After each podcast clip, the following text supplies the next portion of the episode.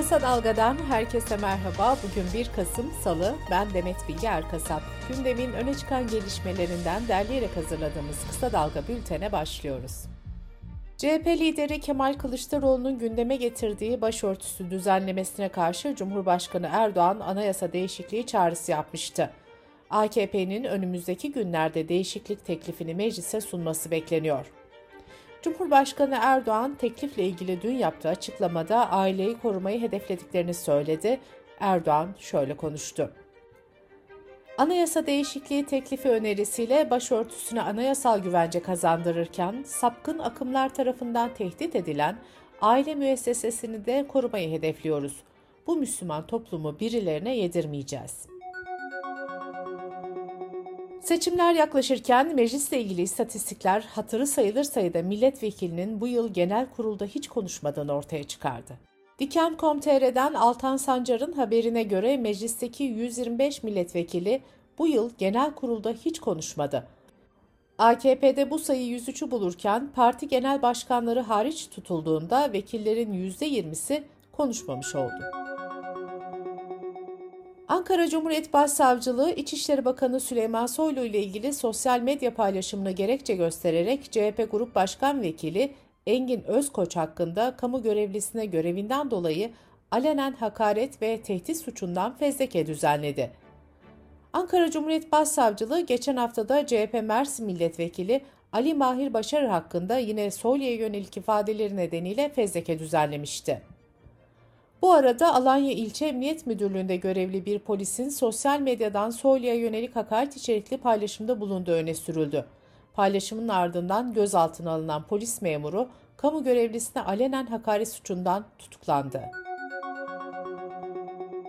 CHP Genel Başkanı Kemal Kılıçdaroğlu bugün İngiltere'ye gidiyor. Kılıçdaroğlu'nun 4 Kasım'a kadar sürecek ziyaret kapsamında bağımsız yatırımcı ve fon temsilcileriyle bir araya geleceği belirtildi. Gezi davasında ağırlaştırılmış müebbet hapis cezası alan Osman Kavala, Halk TV program koordinatörü İpek Özbey, Halk TV.com.tr yazarı Fikret Bila ve gazeteci Barış Pehlivan'ın sorularını yanıtladı. 1800 günden uzun süredir hapiste olan Kavala, mantık dışı kurguya inandırıcılık kazandırmak için benim cezaevinden çıkmamam gerekli görülüyor dedi. Kavala tahliye olması halinde önce annesini görmeye gideceğini, ardından da Gezi Parkı'nda ağaçları seyredeceğini söyledi. YÖK tarafından iptal edilen kamu personeli seçme sınavına ilişkin soruşturma kapsamında eski ÖSYM Başkanı Profesör Doktor Halis Aygün'ün de şüpheli olduğu belirtildi. Savcılık soruşturma izni verilmeyen diğer kamu personeli için de Danıştay'a başvurdu.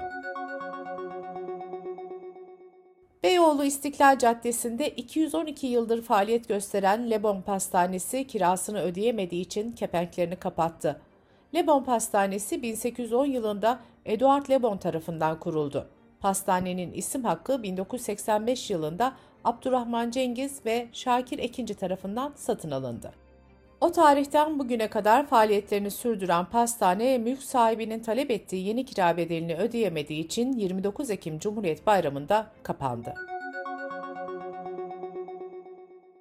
İçişleri Bakanlığı Nüfus ve Vatandaşlık İşleri Genel Müdürlüğü randevu alıp gitmeyenlere 2 hafta randevu verilmeyeceğini duyurdu. Kısa Dalga Bülten'de sırada ekonomi haberleri var.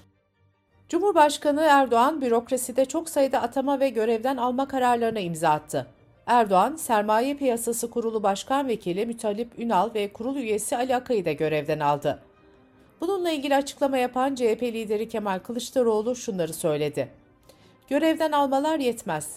Tespit komisyonu borsada milletten ne çalındığını belirlemeli.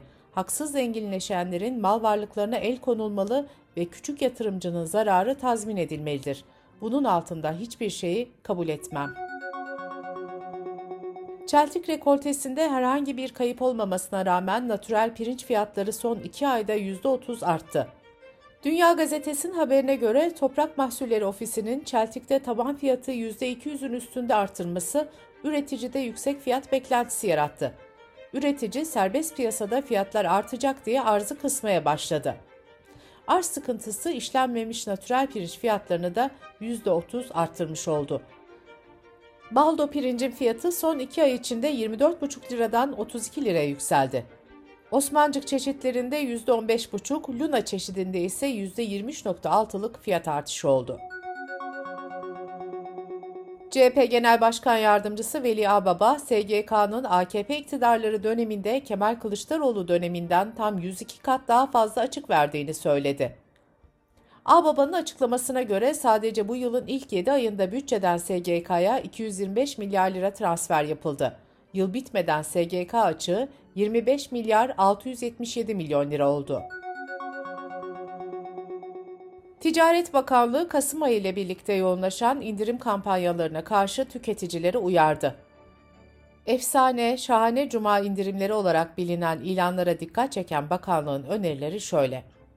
Satıcı hakkında kısa bir ön inceleme yapın. Satıcı, sağlayıcı hakkındaki şikayetler ve bu şikayetlere ilişkin satıcıların müşteri destek planlarını inceleyin. Çok yüksek orandaki indirimlere şüpheyle yaklaşın. İnternet sitesinin adı adres çubuğunda her zamanki gibi görünmüyorsa sahte veya taklit bir site olması ihtimaline karşın site adını kontrol edin. Bankacılık Düzenleme ve Denetleme Kurumu bankaların Eylül ayı karlarını açıkladı. Bankaların 9 aylık karları 4'e katlandı. Uluslararası Çalışma Örgütü tarafından açıklanan İş Dünyası 10. izleme raporunda küresel iş gücü piyasalarında görünümün son aylarda kötüleştiği kaydedildi. Ardarda gelen ekonomik ve siyasi krizlerin dünya çapında iş gücü piyasasını tehdit ettiği belirtilen raporda bunun hem işsizlik hem de eşitsizliği artıracağı uyarısında bulunuldu. Raporda artan enflasyon oranları birçok ülkede reel ücretlerin düşmesine neden oluyor denildi. Euro bölgesinde enflasyon rekor tazeledi. Avrupa İstatistik Ofisi'nin verilerine göre euro kullanan 10 ülkede tüketici fiyatlarındaki artış Ekim ayında %10.7'ye ulaştı. Enerji krizi yaşayan euro bölgesinde tüketici enflasyonu Eylül ayında ise %9.9 olmuştu. Enerji fiyatlarındaki artış Ekim ayında %41.9 olarak kaydedildi. Dış politika ve dünyadan gelişmelerle bültenimize devam ediyoruz. Rusya'nın Ukrayna'nın Karadeniz'deki limanlarından tahıl ihracatına izin veren tahıl koridoru anlaşmasını hafta sonu askıya almasının ardından Birleşmiş Milletler, Türkiye ve BM ekiplerinin gemilerin denetimini yeniden başlattığını açıkladı. Birleşmiş Milletler Karadeniz Tahıl Girişimi Koordinatörü Amir Mahmut Abdullah ise sivil kargo gemileri asla askeri hedef olamaz veya rehin tutulamaz dedi.